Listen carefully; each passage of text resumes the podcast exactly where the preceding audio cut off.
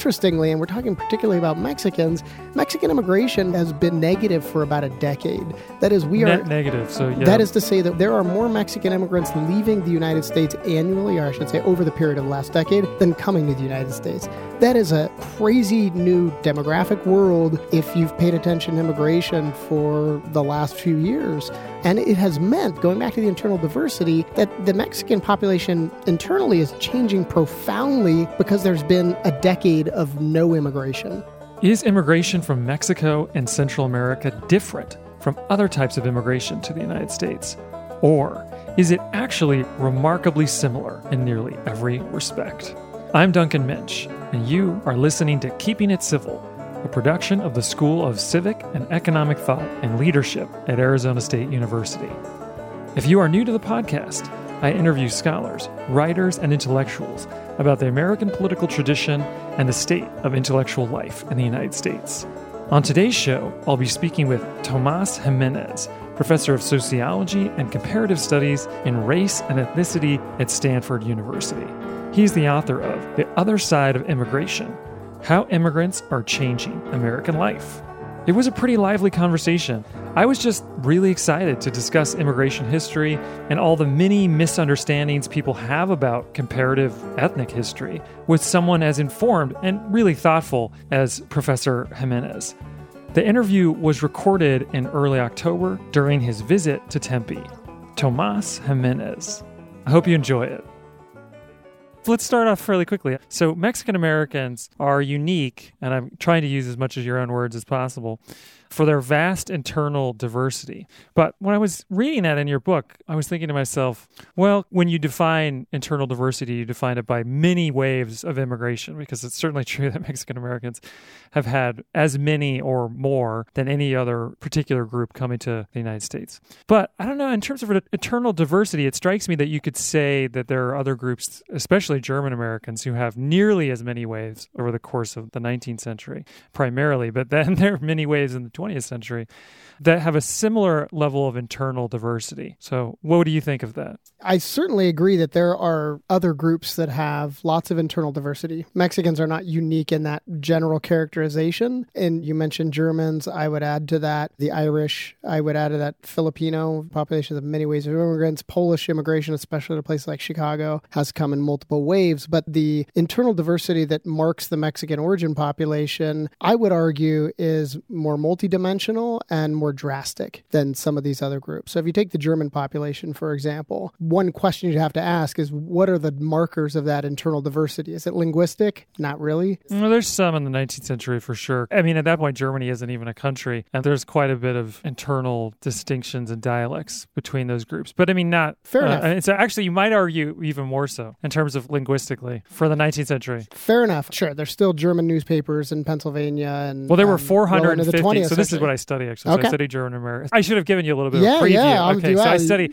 so I study German American history, and there were four hundred fifty German language newspapers in nineteen ten. Okay. four hundred fifty. It's by far the biggest internal publication industry, and certainly in terms of public education networks also, because there were thousands of first language German language schools yeah. throughout the Midwest. So I guess what I'm thinking of is contemporary uh, contemporary well, yeah, ethnic no, groups, sure, but, sure. but it's actually really important to draw some comparisons, because I think it helps tease out some of what's unique to the Mexican origin case, and then also some of what we can learn and apply to, yeah, yeah, sure, to other kinds of groups. Go back to the German case, there's obviously religious diversity. Mm-hmm. That religious diversity is concentric with other waves of immigrants. So you know, think about internal diversity, you might think about Jewish internal diversity and wave of... Well, that's another group I would say. I mean, but what I guess where I think the German population and the Mexican population are similar and different in certain ways, but there's actually quite a bit of similarities, is just how many waves there were. And then also... So Germans very much intended to keep their language, which Mexicans, and correct me where I'm wrong, I think in many instances have as well. And then there was a pushback in both instances to try and prevent that from happening, which was very successful in the German case and has been, I would say, less successful in the Mexican case. But then again, you should correct. Well, let's go back to the Mexican case. So the dimensions of internal diversity that I've marked off are partly due to the protracted wave of immigration that's now over. It's been over for a decade.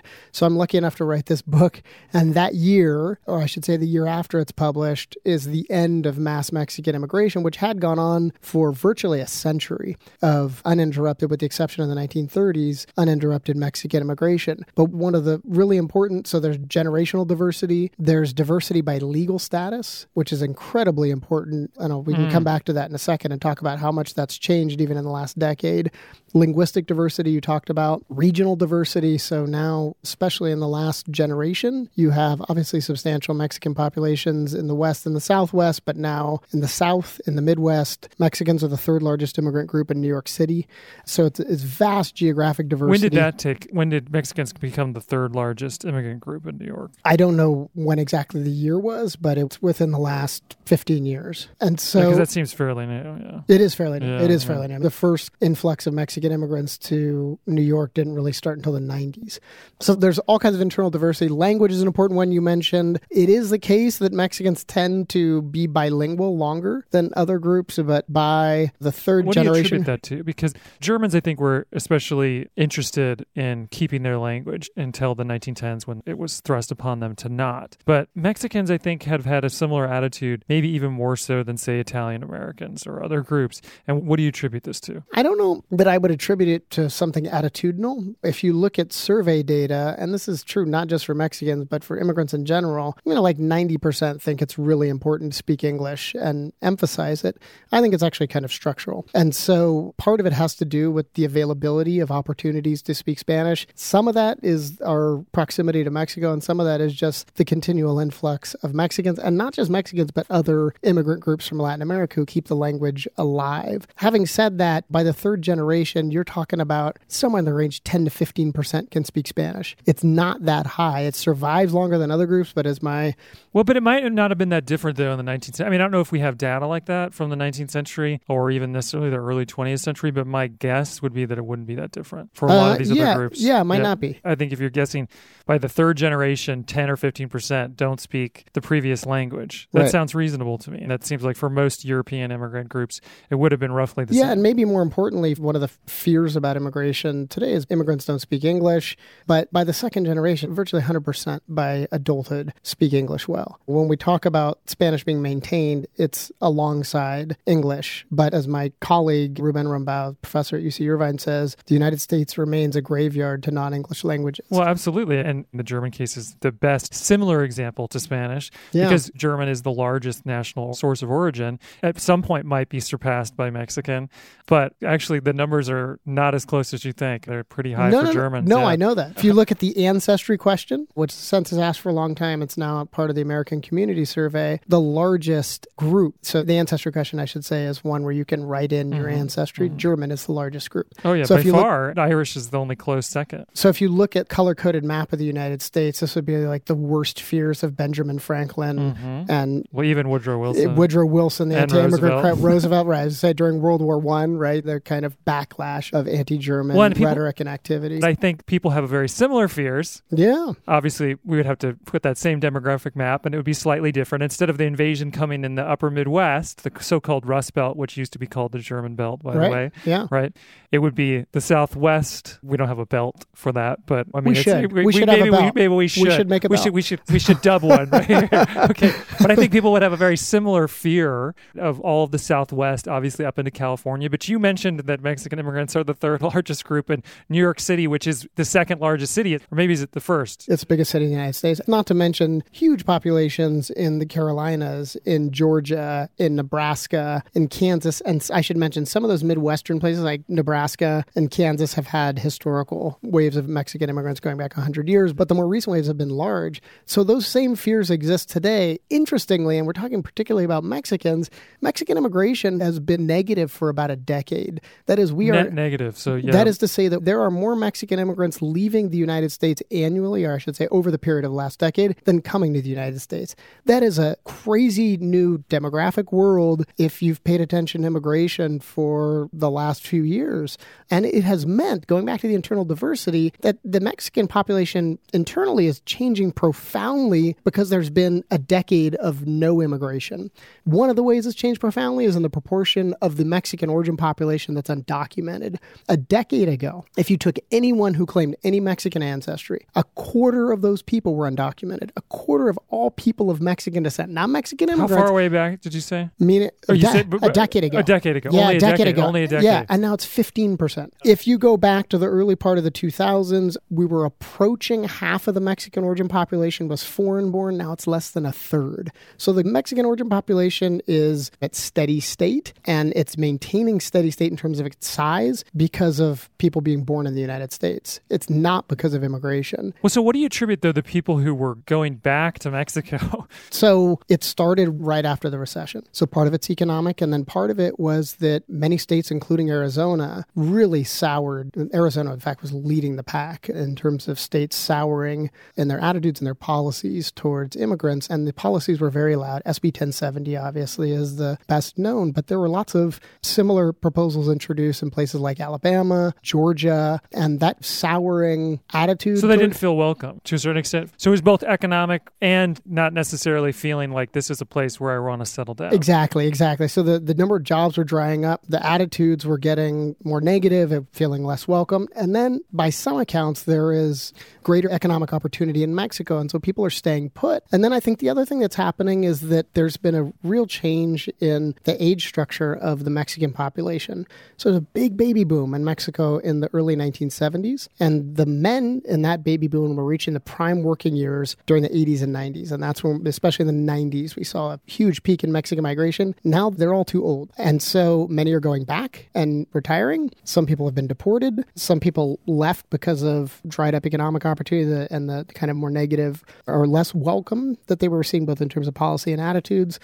And now the population that exists in Mexico is staying put. And part of it has to do with the fact that that baby boom and people from that baby boom going through the prime working years are now too old. And, and what's behind is a population that's a steady state. Well, there strikes me that there's something else that might be going on. And this is, you should absolutely correct me because I think I've seen some things about this, but this is obviously not something I study.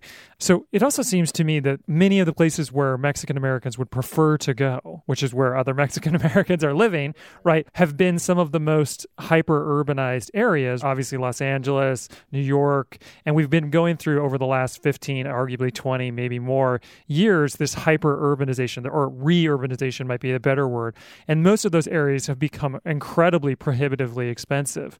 And if that's where you'd prefer to go, then you might just stay where you are. If you look at that and you say, hey, look, maybe my circumstances really aren't going to be better in the United States. Maybe I should just actually. I think that's a great point. That's a great point. One of the things that started happening in California in particular, California is the most popular destination from about the sixties on for Mexican immigrants. And then California was in a lot of ways like Arizona a decade ago. It was, in terms of its policies, probably the most restrictive, unwelcoming state in the country. At the same time, there's a big recession in California, and California's never been cheap. And that sort of, as one sociologist says, deflected lots of Mexican immigrants to these new gateways, to the Midwest and the South. And so don't you think, pivoting from this, that this is part of why you've seen some of the Trump nativist reaction? Because, and it isn't just Mexican immigrants, it's just primarily, I would say, immigrants from the South. Obviously, many of the people in the caravan, the notorious caravan, were not Mexicans. They were no, they were, they were Hondurans. They were Central and, American. They're yeah, from yeah. the Northern Triangle. But that's not necessarily probably how they're perceived by people who aren't necessarily interested in these intricacies. They're just perceived as,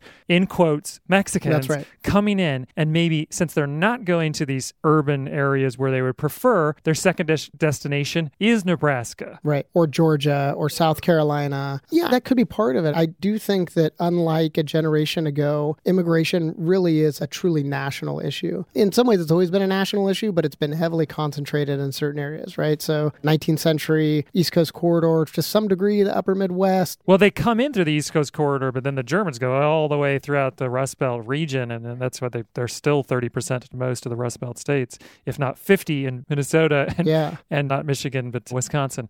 But so they come through a certain port. They come through Ellis Island, and then they go everywhere else. But if we're talking about immigration writ large, it's an Eastern Corridor, Chicago, West Coast. Oh, so you said twentieth century immigration is more initially. Exactly. Has been more coastal, and now I think this is part of the point you're making, that it is truly a national issue. And so some of what people are reacting to is the changes that are going on around them, not changes going on someplace else that they perceive. Having said that, there is, and some of this is anecdotal evidence, but it maps on to larger, robust findings in social science, which is that in places where immigrants have have settled and have been for a long time, and the established population that's been there and the newcomer immigrant population that's been there have a chance to interact with each other, the attitudes soften. So, for example, in the district that Steve King represents in Iowa, Steve King is one of the most restrictionist members of Congress, and members of his own party would say has been kind of over... That's maybe a polite word. Yes, I'm being generous. Steve King has been, a member of his own party would say, racist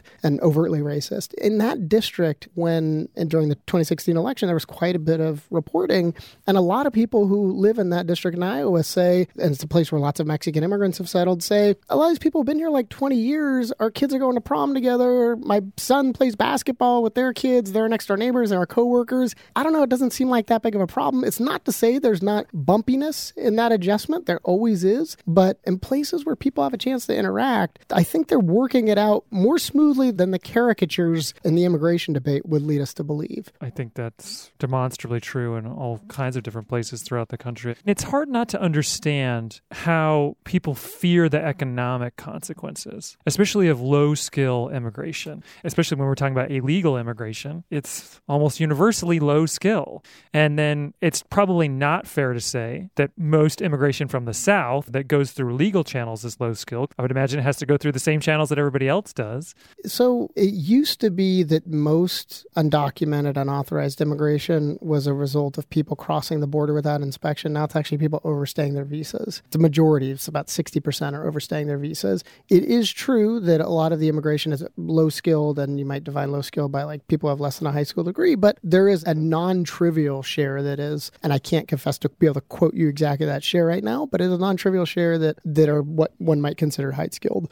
Coming from the South or specifically coming from Mexico? So if the high-skilled population would come mostly from Asia, East Asia. Well, no, I meant, sorry, oh, sorry. I was just trying to define off and talk only about immigration coming from the South. So I would imagine that there are high-skilled immigrants coming from Mexico, that they're entering through the same channels as everybody else. That's right. Yeah, yeah. That's, so, a, that's what I was trying to yeah, say. Yeah, yeah, yeah. No, that's right. And, it's, and kind of goes back to the our beginning of our conversation. Mexico is the third largest source of high-skilled immigration in the United States, too. And it actually has been, a, as a proportion of the immigrant population, a larger share of high-skilled. But going back to what's driving fear about immigration, interestingly, it is, and there's pretty robust survey data on this and analysis, particularly from political scientists, but also sociologists, showing that the fears are actually driven by cultural change. It's not the economic fear that primarily drives anti-immigrant attitudes. It's primarily fears about changing culture and indeed changing status. And so part of the reaction and part of the reason why President Trump, I think, has been so successful in playing on immigration, unlike any presidential candidate in my lifetime. Presidential candidates have rarely talked about immigration. It tends not to be a winning issue, but what became pretty clear in the last fifteen years or so is that there was a growing anti-immigrant sentiment bubbling up among conservative whites, and that Donald Trump was the first person to kind of go in and, I don't know, I kind of think of like a snake charmer, kind of play the tune that teased out those attitudes.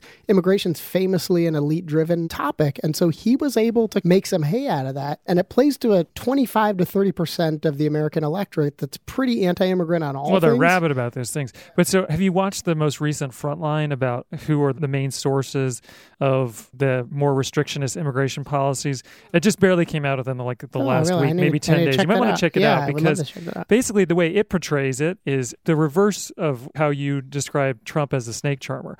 It's more that he went out and he started giving these speeches prior to his testing the waters in early two thousand fifteen, somewhere around there, or maybe it was, I forget exactly when in two thousand fifteen.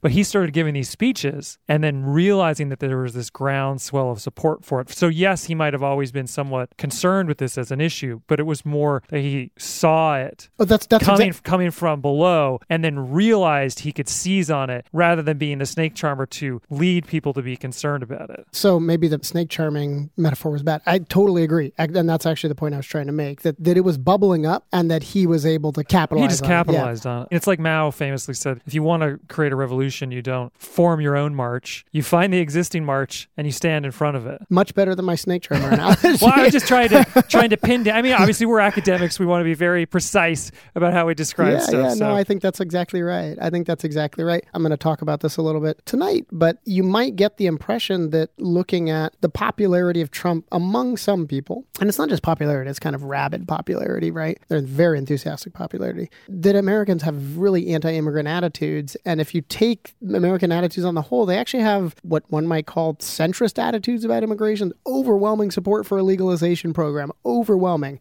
eighty percent of Americans think that immigrants should be allowed to be on a pathway to legalization. You can actually get higher in some surveys if you qualify the question by saying if they learn English, pay back taxes, and pass a criminal background check. You can get like ninety percent of Americans to agree that there should be a legalization program. Well, it's part of our culture. It's part of the American mythos. Exactly. And so, and also the idea, and I've learned this in talking in my research and interviewing everyday Americans, that they feel like people who have behaved like Americans, people who are raising their family, people who are abiding by the laws once they're here, people who are making an economic contribution, people who are good neighbors, if they're behaving like Americans, they should be recognized as Americans in the fullest. And you actually hear that from really conservative people and really liberal people. And so I think... Well, it's not like the Republican Party was really all that different from the Democratic Party prior to Trump on immigration. I mean, that's, that's right. And that's what the Frontline really describes in good detail, because it shows that this was a very specific group of people leading the charge, and greatly from the outside. And it wasn't a very well organized, and at least initially, or well funded or large group. No, that's a great point. If you go back and read the Democratic Party platform from the nineteen ninety-six election, some of the language reads like it was taken from a Trump rally. It's really like, we need to get tough on immigration. This is a land of laws. Legal immigration is really important. And it was, in fact,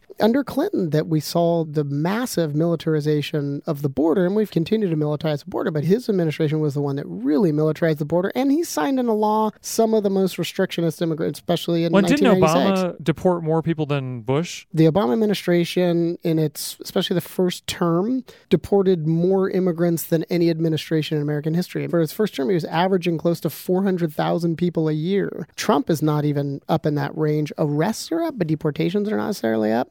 And then that changed in the second term. The conventional wisdom is that President Obama really wanted to pass comprehensive immigration reform, and Republicans and some Democrats have been saying we got to get control of the border, we got to get control of undocumented immigration first. And so Obama thought this was a down payment. Like, let me show you what I'm doing. And in fact, by the end of his eight years in office, the, there were fewer apprehensions on the border than there had been in forty years.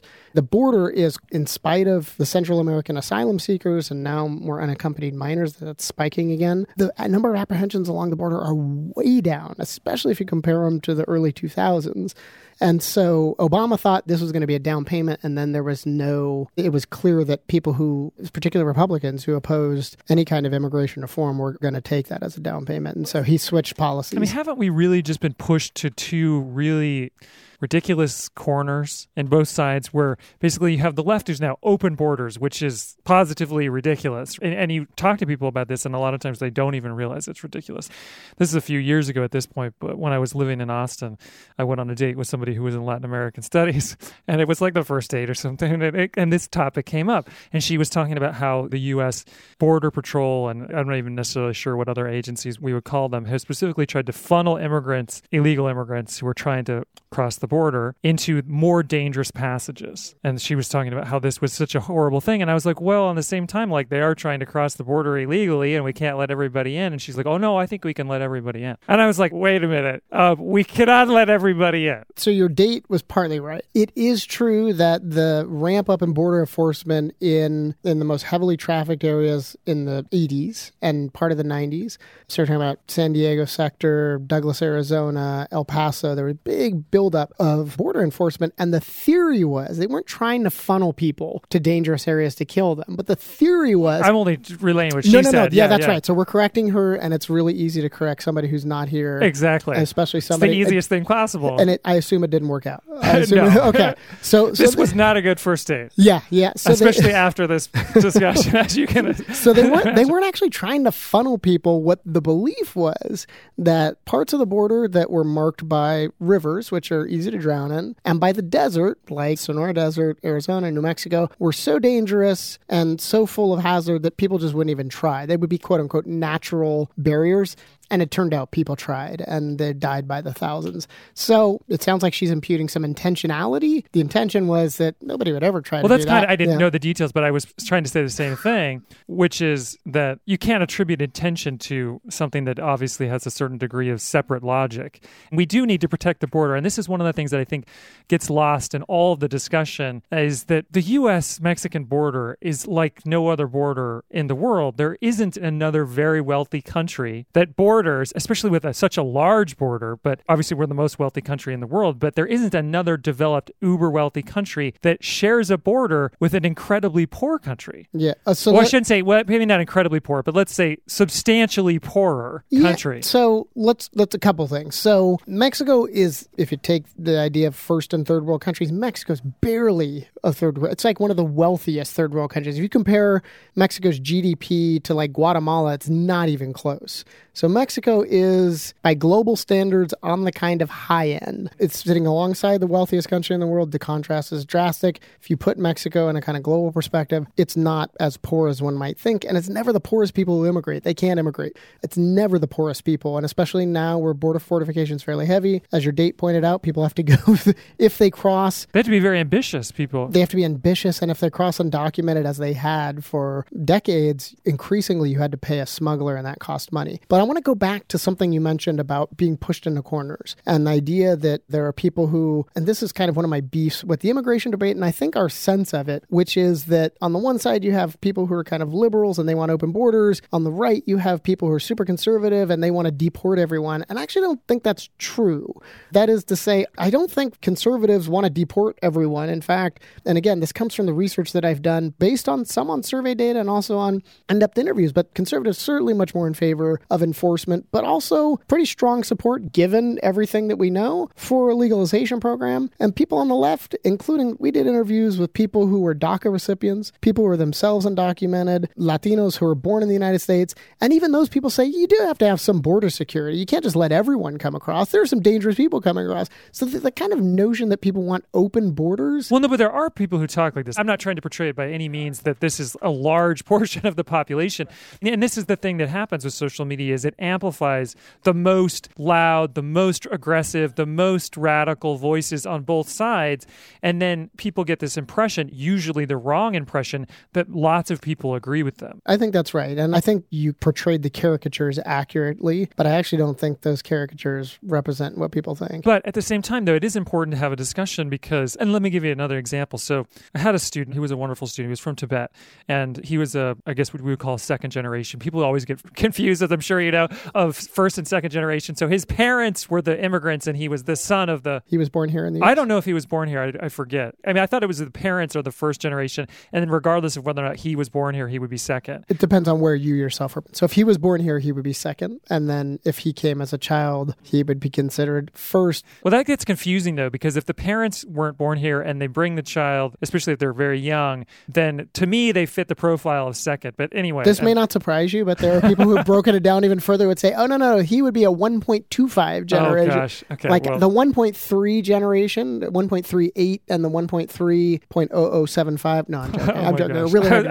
it. I, it's academia. And it, you, you, could, you, you believe it. I could sell, you totally you could sell me on this yeah, and yeah. I believe it. So regardless of those specific distinctions, I actually don't think, and now that I'm thinking about it, I don't think he was born here. So he would have been a, a one point something. something. Okay? okay, fair enough. But his parents were with him and they brought him here. All right. And so he, of course, wanted to write most of his papers. I was teaching this introductory writing class, and he wanted to write most of his papers about immigration. And of course, as I do with anybody, I try to instruct them that you have to address both sides of this issue. And it was pretty clear by many discussions with him, because it was a very involved class, that nobody at any point in his high school or earlier educational experience had ever pushed him to do this. And I said to him flatly, just like I said to you earlier, I said, you realize we can't let everyone in. And his reaction immediately, this is verbatim what happened. He sat there and stared at me and he said, never thought about that. That is a little terrifying that nobody until college had ever said to him, we can't let everybody in. We have to have some kind of program. Salam, who you're going to discuss things with a little bit later, he writes in his book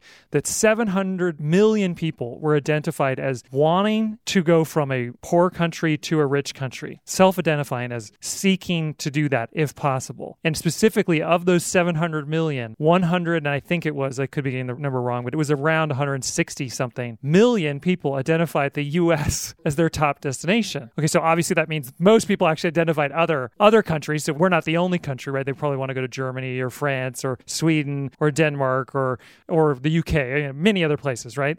Or possibly Japan, although they let no one in, as you know. But we cannot let, obviously, those one hundred sixty-five million people in. We can only let in a very small fraction, regardless of whether they're coming from Mexico or Tibet. It doesn't matter where they're coming from. It's just not remotely possible. And there are people who have now started to talk with young people, because I, I hear this from my students, as if this was somehow possible. I heard this recently from somebody who has multiple graduate degrees, okay, who is not a young person, who was acting like, oh no, maybe we could just kind of work something out where people could cross borders without penalties. Or And I sat there and stared dumbfoundedly, just like my student had stared at me. Like, when I teach my immigration classes, we start off with the moral philosophy of immigration. And there is a camp of moral philosophers, political philosophers, who think that any moral reasoning argument should get you to open borders. And there's a camp that says that, there's a guy named Michael Walzer who says that countries are like clubs, and clubs have a right of self-determination. And part of self-determination is saying who gets in and who doesn't, and who has to leave. And he has some qualifications to that. But the world that we live in is one bounded by borders, and within those borders, there are nation states. And the that form of political organization suggests that people have a right to say and determine who gets to join and who doesn't. You're listening to Keeping It Civil. I'm Duncan Mensch, and today I'm speaking with Tomás Jiménez, professor of sociology and comparative race and ethnicity at Stanford University.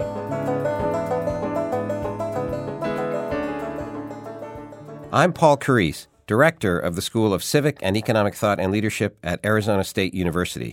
We launched Keeping It Civil because we believe in the power of intellectual dialogue to both renew our civic life and remind us of the value of liberal arts learning. At the School of Civic and Economic Thought and Leadership, we are restoring space for civil discourse across divergent views on human, civic, and academic issues. Our majors and minors undertake a liberal education to discuss moral and political thought, economic thought, and America's ideals and constitutional principles. They study important historical moments and leaders, and they experience leadership challenges through special seminars, internships, and programs. This broad foundation prepares them to be ethical, adaptive leaders in their chosen professions or civil society or in public affairs. We hope you'll learn more about the School of Civic and Economic Thought and Leadership at Arizona State University by visiting S C E T L dot A S U dot E D U. The School of Civic and Economic Thought and Leadership at Arizona State University, a new class of leaders. Welcome back. You're listening to Keeping It Civil. Let's continue with our conversation with Stanford University's Tomás Jiménez. And I think part of what you're getting at that is, as a practical matter, you potentially couldn't let everyone in. I want to come back to that and put a pin in that. But also as a matter of democracy, of self-determination, that the people who are part of the national club have a right to say who's in their club. And I don't disagree with that. Within that idea, there's a lot that can be said. So, for example, the argument has been made. And so the idea that one hundred sixty million people want to come here is not the same as one hundred sixty million people actually trying to come here. Right? I mean, no, but at the same time, if you did have an open border policy, maybe not one hundred sixty million people would immediately get in boats, right, and try to invade the United States. But let's say all we'd have to have is thirty million people apply. Still probably have to have some kind of application process just so you know who's coming. Well, that would be absolutely untenable. It would be obscene. There's thirty-five million people in Canada. We can't absorb Canada into the United States within a short period of time. I mean, that's just, we don't even have to say one hundred sixty million people. We have to say a figure much smaller, and it's just completely ridiculous. The argument that we can't let everyone in has been made about the refugee population and refugee and asylum population. And that's actually an area where we have shrunk the numbers of refugees and asylees that we're going to allow in to the smallest, if I'm not mistaken, that they've ever been. And so I actually think that, setting aside the theoretical situation where thirty million people want to come here all at the same time, we do have capacity to take in, I think, and in keeping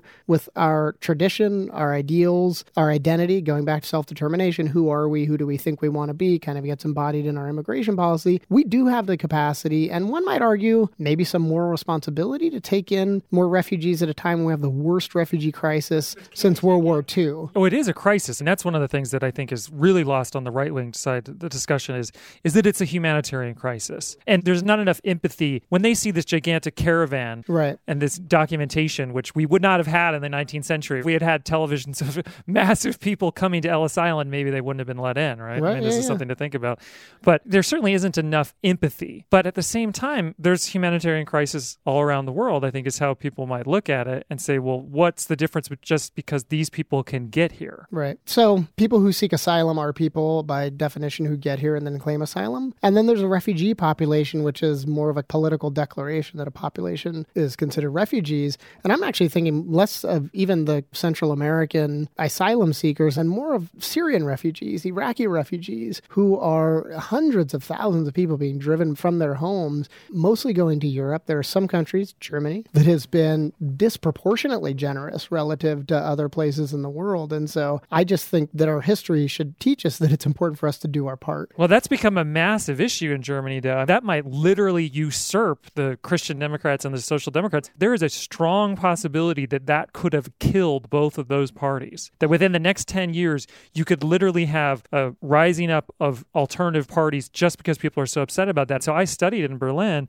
and people say that parts of Berlin are just not recognizable anymore because you have these massive immigrants who don't know the language, who aren't necessarily employable, and it's changed not just the culture, but of course there is, it's inevitable that if people don't know the language, they don't have the job skills, that crime is going to go up. That's not so clear. I don't know the German case, but the United States has actually a very strong track record of helping refugees get on their feet and refugees making enormous contributions to the country. We have a lot bigger country than Germany. And the relationship between crime and immigration, and I can't speak for the, I don't know the data from the German case, but here's a place where I think the data from the United States might be instructive, but the clear pattern is that immigrants are way less likely to commit crime, way less likely. And in fact, it's including it, illegal immigrants? Yes. And it's part of the reason why, I mean, so illegality is, you know, there's immigration violation, which is a civil offense, not a criminal offense.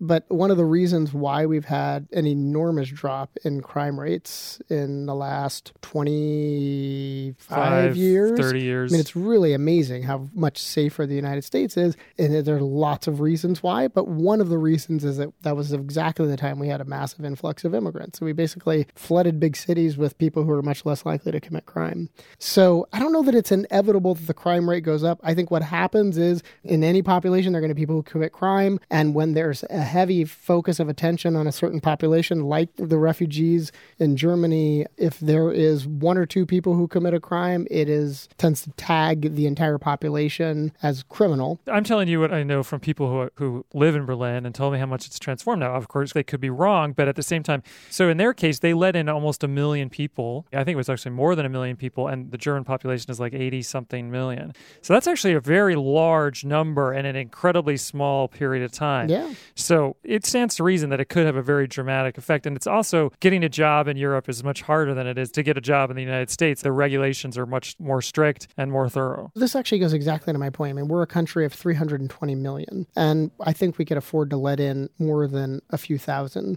refugees and asylees. We can handle that. It's not going to ruin the United States. We're stronger than that. But just to press back on this a bit, though, don't you think the, the counter argument would be that if you let in the asylum seekers, I don't know if we're arguing for letting them all in, but let's say you let in a large number of them, that it would just encourage more asylum seekers, because there is evidence that a lot of the people who are claiming asylum and saying they're fleeing violence from Honduras or Guatemala are actually just doing that because they know that this is what people want to hear, and that what's actually going on is they're just seeking a better life. So they're economic migrants and not people escaping violence. So I can't assess all that evidence. This is not my area of expertise, but I just know that this is part of the debate. It is certainly part of the debate. It's hard to know who's doing that or not, but we have a screening process, and that screening process requires the people who seek asylum to actually prove their case. And it turns out there's a lot of variation depending on which asylum court you wind up in. But it turns out that in a lot of those courts, most get rejected. Their asylum cases are rejected. So you can show up and be an economic economic migrant and claim asylum. But especially right now... Do you have to prove that you're, I mean, in some respects, that you're fleeing violence or something? Or... You do. So there is a kind of initial assessment which says, is there a credible case here to be made based on what this person has told me? But then when you actually make the case to try to be granted asylum, which will give you a green card and then ultimately allow you to get citizenship, you actually have to build a really strong case and go before an asylum judge and make your case. But then isn't that postponed, though, sometimes for up to years? And then yeah, people, because and it's then, so then backlogged. And then basically they start working and then they're here for months. It can And be. Then they try to use that as a pivot to say, hey, look, I've already been here for three years and I'm doing well and I haven't committed any crimes and I'm a productive member of society. So isn't that part of the argument that anti-immigrationists, or restrictionists is probably the better word? Yeah, it is definitely part of their argument. Right now, we're incarcerating people if they remain in the United States who are asylum seekers. So, and we are putting them in places that, that look like jails and prisons. And this is not to mention the child separation policy, or we're making them stay in Mexico, which by some accounts is a violation of international treaties and certainly norms. So it, it is certainly the case. So what do you do with people while they're waiting for their asylum claim to be adjudicated? And there's lots of ways to handle that. What do you think is the best way? This is a bit outside of my area of expertise. I mean, if I had to... I'm just curious. I mean, hiring more asylum judges would certainly help. But are there people qualified for that? And that's one of those things to think about. Are there actually... It doesn't strike me as a really sexy piece of law, especially since you have to, to go and live um, near probably the borders, which is probably not necessarily the most desirable place for a young law school grad to go. You haven't watched Law and Order Asylum Court? no, no I, haven't, I, haven't, I, haven't, I haven't seen the pilot either. That, that, didn't, that uh, didn't work. Yeah, I don't, I don't think that one would work out. No, regardless of administration, this is this would be tough. The Trump administration has a particular approach that I think totally deserves the criticism it's going to get. But even if you had an administration that, let's say, was much more friendly to immigrants, had much more welcoming policies, this would still create a strain, an administrative strain. How do you hire asylum judges fast enough? Where do you keep people? These are questions I don't necessarily have the answer to. Well, I wasn't necessarily putting the pressure on you to have them. It was more just maybe you would have a different, yeah, I more mean, informed I, view than I do. Well, maybe I'm punting a little bit and maybe just recognizing that under the best of circumstances, even under an administration that, that had a different orientation towards who these people are and what they deserve, this would still create an administrative headache. Right. There's and, and, no and, doubt and that's, about and that's, it. And that's what I think sometimes I see from people on the left, especially the radical left, they don't acknowledge the incredible difficulties here. It's oh, not, no, I mean, oh, like no it's a, incredibly different no matter what. And that's going back to the idea that this is a humanitarian crisis that I think needs to be the primary emphasis. This is a humanitarian crisis that deserves our empathy. It deserves our attention. It deserves organization. But to act like there are easy answers is reckless on both sides. It's reckless on the right, or I used the left hand there. It's reckless. I mean, that's your, that, yeah, right. It's they my can, right. They it's cannot, my right. right. I appreciate exactly, that. Yeah, exactly. We're facing each other. Right.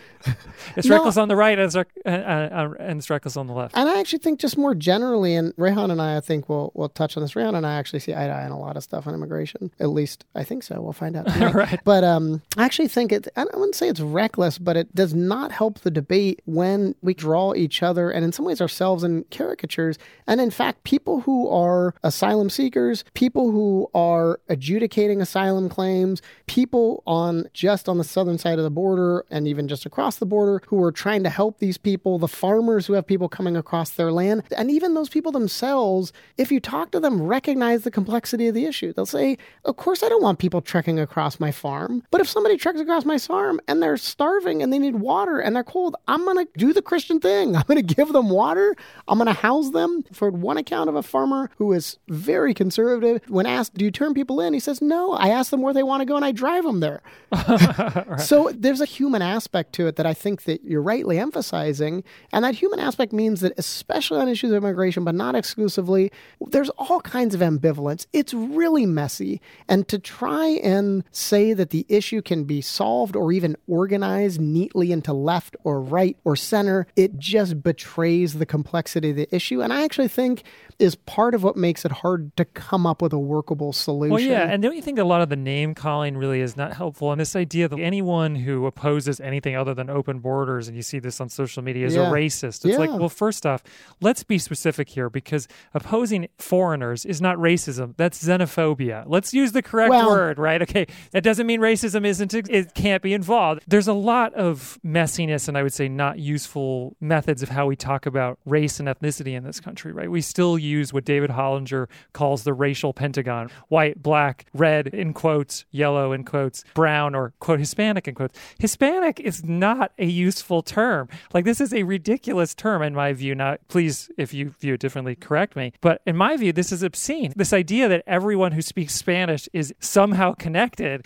ignores all of the history of immigration to not just Mexico, of course, which is full of plenty of Europeans, right? Light-skinned Mexicans are usually of, guess what, European origin, right, as it would be a light-skinned Colombian. Okay, mostly Spanish, but not just Spanish. That's an ignorant. I dated a woman in Texas who was Mexican-American. She was a first point-something immigrant, but she was from Lebanon. And there yeah, were a yeah. lot of Lebanese, there are a lot Selma of Lebanese... Hayek. Yes, so, exactly. The daughter of Lebanese right. immigrants. There are lots of Lebanese immigrants to Mexico. So people are totally ignorant of all this history. And of course, countries like Argentina are ninety percent of European origin. Brazil is sixty percent of European origin. In fact, most of S- South America has an incredible degree of, of European origin. And Mexico, especially Mexico City and places like this. So to this idea of talking about Latino as if it was like some coherent thing, or Hispanic as if it was some kind of coherent thing, is really not intellectual. Both for the nativists who are contra it, right, and for those, I would say here, the activists who are promoting it. Well, man, this is something we should have talked about about fifty minutes ago, because there's a lot here. The first thing to say is that any of these groupings is not based on some objective reading of who has what ancestry and what proportion is European and what's indigenous. I mean, the fact is that a lot of places in Latin America, very few people are purely something. They have some indigenous background and some mestizo, Europe, mestizo right? Your viewers can't see me, but I, I look really white. I rarely get mistaken for, you could be my brother. We might be. We right, might right. be. I doubt it, but, but we well, no, might I'm just be. saying, like, if you, if I told, if I introduced yeah. people as you were my brother, I think people would believe it. But even if you, you know, my own background, my great grandmother was Huichol. I mean, I look exactly like her, but she was about five hundred shades darker than I am. So there's tremendous mixing. And the notion that there is some objective reading that can be placed on what's the proper way to group things, I think is dubious. Well, so explain that a little bit more. So you, would you take issue with what I just said? Or do you do think it's useful, or do you don't think it's useful? I don't take issue with the idea that there's lots of people with European ancestry, Middle Eastern, African ancestry in Latin America, and of course we haven't talked about the Caribbean at all, but even in Mexico, there are people with Chinese immigrants settled in Mexico one hundred years ago after they got kicked out of the United States. So there's lots of mixing in these places, and when people come to the United States, the kind of invention of race and ethnicity, that's a classic notion, they're socially constructed, and I actually think this is an appropriate place to, to make well, no, that, that claim. Used, that phrase is misused a lot, but in this case, it's absolutely applicable. It's totally applicable. And any grouping of people is messy. And it goes back to the original part of the conversation. There's lots of internal diversity. And what's really important is that people think that they're part of this group and that other people think that they're part of this group. And what's not so important is whether there's a certain percentage of mixed ancestry or not. It's what people claim. Well, let, can I tease some of this out, though, about where I think it's not useful and part of the problem, just to get your response. For instance, so my listeners have probably heard me say this, and, and I'm not trying to rub it in, but it is true. I did predict that Trump would win thirteen months ahead of time and made bets on it to everyone who would bet me. That's amazing. And so, and here's part of what I, I there were a lot of different. I predicted he would get crushed. But go ahead. Yeah, so part of my reasoning, okay, that I knew, and I can say I knew because it ended up being correct, that Cuban Americans in South Florida do not see their interests as the same as recent first point whatever or second generation Mexican or Honduran or Guatemalan or whatever. So they may be called Latinos and by our demographers and by people tracing voting records and go, oh, well, they're going to listen to Trump and they're going to say, oh, no, this is the worst thing ever. No, that's not how that's not how it works. People from Central America are very different than people from South America. And the difference between an El Salvadorian and a Guatemalan is very different, right? I mean, and they view it that way themselves. So to look at this gigantic group and see it as a coherent entity that you can then appeal to I mean, you could, or, you, or, or offend is a problem. You could make the same argument argument about Asians. Arguably, it's even more ridiculous. The Asian subgroups speak completely different languages. uh, absolutely. That's, that's my so, point, though. I mean, and it's, and it's, yes. it's, it's, a, it's so, an enormous problem. So what's important to know is that these categories are created through a political process. They're created through a social process. And those processes do not necessarily involve some objective reading of who might fit and who doesn't. In the case of the Hispanic category, there's a wonderful book written by my good friend friend and fellow sociologist at U C Berkeley, Cristina Mora, called Making Hispanics. And it's the most comprehensive story I've ever heard about the creation of the Hispanic population. And the Hispanic population... The creation of the term, or is it... The category. The category. Oh, okay. For, for government... I'm going to get this. For government, it's a great book. For government use, but not just for government use, also for media and advertisers. And there was a kind of three organizations that had a common interest in somehow classifying this really broad group, as you're pointing out, that spoke Spanish. And so, so one organization was the National Council of La Raza, which in late sixties, early seventies was a regional organization, mainly in Los Angeles. And they wanted to have a national influence. And one of the ways to have a national influence is to make the case that we're actually a really big population. We have to define our population and be able to count the population. And so they wanted to have a national reach. And then you had Univision that wanted to be able to grow and make the case to advertisers that we're not a Miami-based, regional-based organization. Media Southern organization. California, right? Miami we are time, we are yeah. big. We're big. Look at how many of our people. Again, we need to count our people. And then the U S Census was getting flack for counting Mexicans in particular, but also Puerto Ricans in all kinds of funky ways. Spanish-speaking population, that didn't quite capture, because what about people who would claim to say be Mexican or Puerto Rican who don't speak Spanish? Then we'll just count Mexicans regionally. And so this, well, yeah, it's, it strikes so me that it came out of demographers' laziness, right? Like it's much well, easier to just look at these things and go, okay, wait, where are you Hispanic or not Hispanic? So these organizations got together and they all had a mutual interest and worked with each other to create this category. So it was self-serving on some level. Yeah, absolutely. Absolutely. But all of these categories are in some ways self-serving. So I think what you're getting at partly is, in terms of talking about the Cuban population, is that racial and ethnic groups can be political interest groups. So I might, for example, see myself as having a lot in common with Rosario Dawson, who's leading the charge to get Latinos to vote. She's Puerto Rican. I'm Mexican. But I might see, for the purposes of what we're trying to accomplish, I might be like, oh, yeah, yeah, we're we're Latino, Latina, we're Latinx. Let's not get distracted by that. I'm just trying to casting a broad net. But if for other purposes, I'm a Mexican guy with a dad who's a Mexican immigrant, mom who's a granddaughter of Italian immigrants. I grew up in California around a lot of Mexicans. Rosario Dawson's from the East Coast. For me, Caribbean Spanish is really hard to understand. Here we are. We're hopefully intellectuals studying culture. So when we're not talking about a lowbrow communication or middlebrow communication, we're talking about scholarly communication. And being precise is obviously an important part of scholarly work and intellectual work. This is, I would say, not a very good way of understanding a gigantic group of people with many intricacies, many different groups, and many complexities. So you can treat racial and ethnic categories as categories of practice that people use in their everyday life to make sense of who's in and who's out. And we all create all kinds of mental shortcuts to categorize people, and that's one of them. So that's a category of practice. You can think of race and ethnicity as categories of analysis. And I think this is where your critique is coming in, which is what a, how do we We, as observers who are trying to make sense of society, of politics, of economics, categorize people to make sense of these groupings. And there's not necessarily a perfect overlap, but in fact, there's rarely a perfect overlap between these things. I will say my orientation in studying these things has actually been to understand how people make sense of race and ethnicity in their daily lives and who they think they are, who they think they're not, who other people are. But do you think at a certain point it becomes reifying? And it's the same thing happened with white.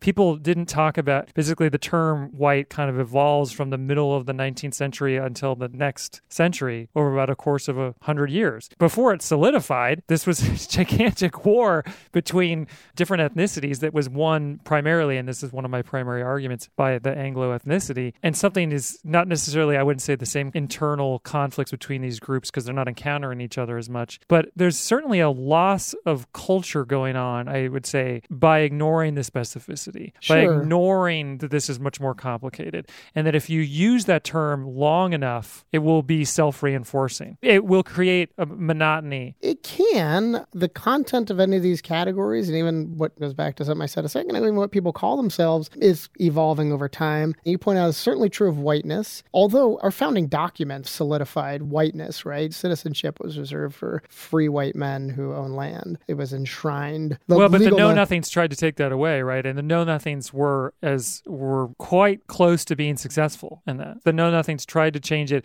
had out of, what was it, fourteen governors, had a very large portion of Congress, and had slavery not overtaken that as the central issue, it's definitely conceivable that they might have been successful. The point here, though, is that what appeared to be a legally solidified notion of whiteness even had some vagueness to it. There are a couple of famous Supreme Court cases that challenged the notion that only white people could become citizens, as happened in the nineteen twenties. But even the social category of whiteness, and there's a legal category, and that's really important throughout American history, but the social category of whiteness, and this might be partly where your study of Germans becomes important, but also the Southern Eastern European immigrants, that category expands. And by the nineteen seventies, whiteness has an ethnic flavor. You can be a white ethnic. You can be Italian. What, what decade did you say? nineteen seventies is oh. kind of when I'm dating this. Well, it's, but by then, but so my argument is that by then it was mostly lost, at least for Germans, who were the most organized, the most voracious in terms of trying to keep their national origin.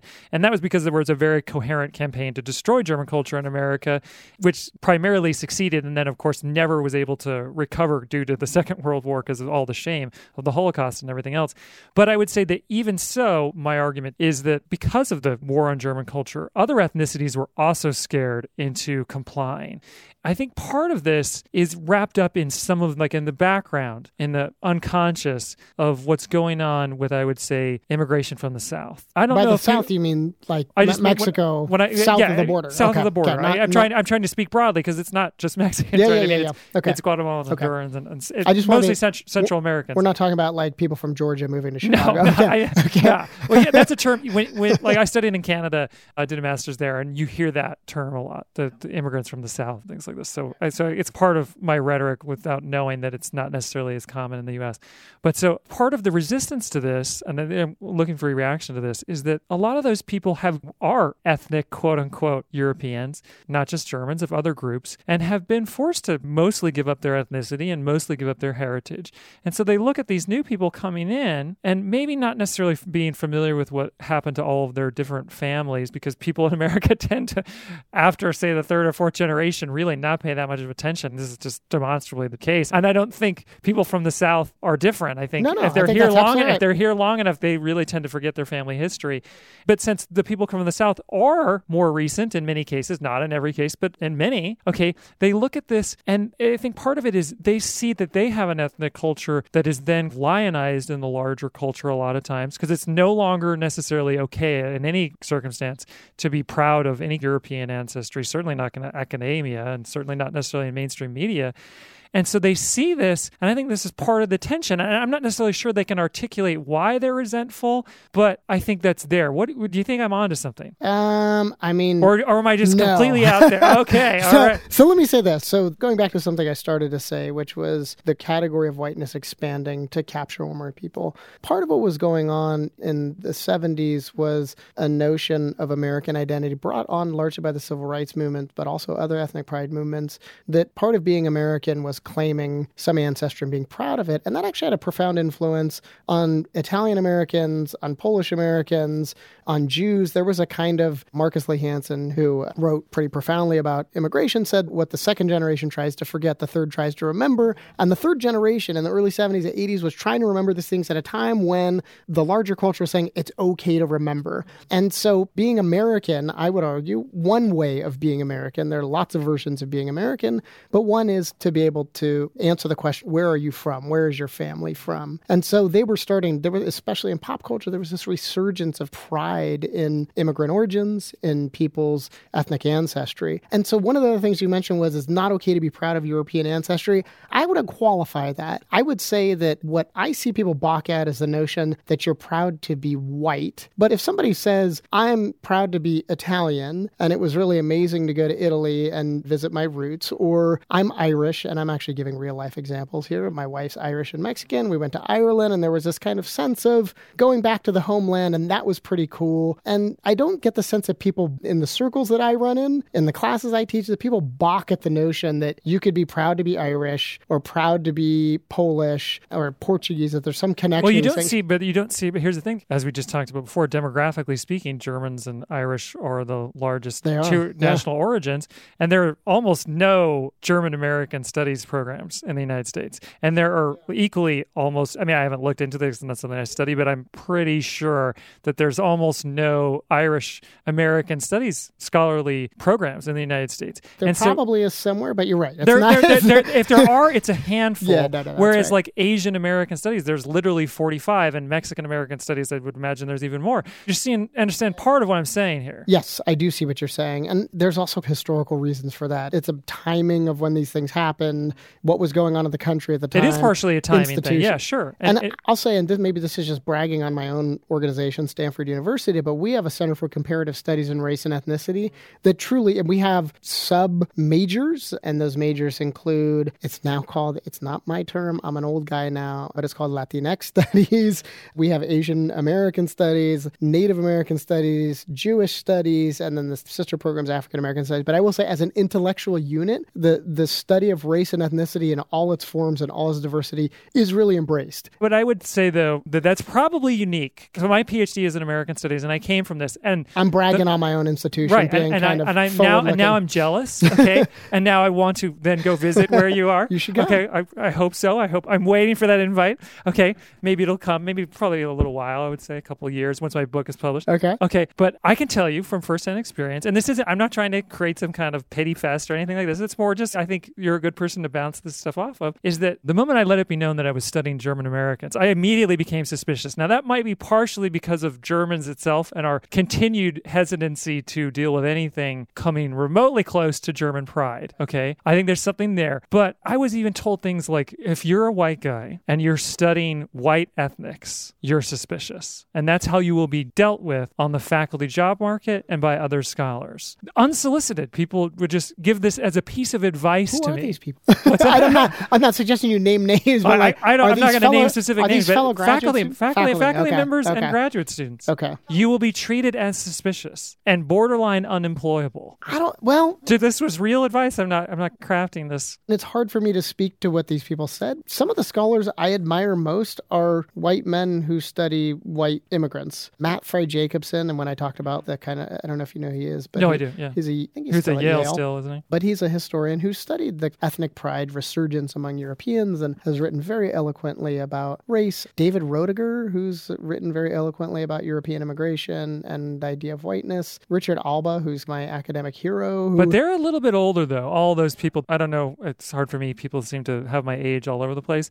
So I graduated just two years ago. And I can just tell you, in the current climate, all right, this is not a friendly environment. Yeah, yeah. To be studying. So there's a direct phrase used frequently. If you're a white person studying white people, it's not going to go well for you, is basically the idea. And I think this is reflective of something larger within the culture that I'm not, I mean, obviously the people, the people who are going to Trump rallies are not exactly no, in my experience I, I mean, reflective at all. But this reflects a larger sea change, which I think is embodied in their resentment potentially. And you talked about it yourself earlier in the discussion. This is about status. Okay. Well, isn't that a form of status? It's the idea that you can't have any interest in your own ethnicity, but then these new people coming in, some that's, of them are that's not okay. New. No, some of them are not I, I, I, I'm t- no, no, no, I'm saying for the people who are at Trump rallies, that's, oh, that's, I that, see. Oh, yeah, that's yeah, yeah, their, yeah. their target is the new people. Maybe some oh, of them I are targeting, I see maybe okay. some of them are targeting second and third generations.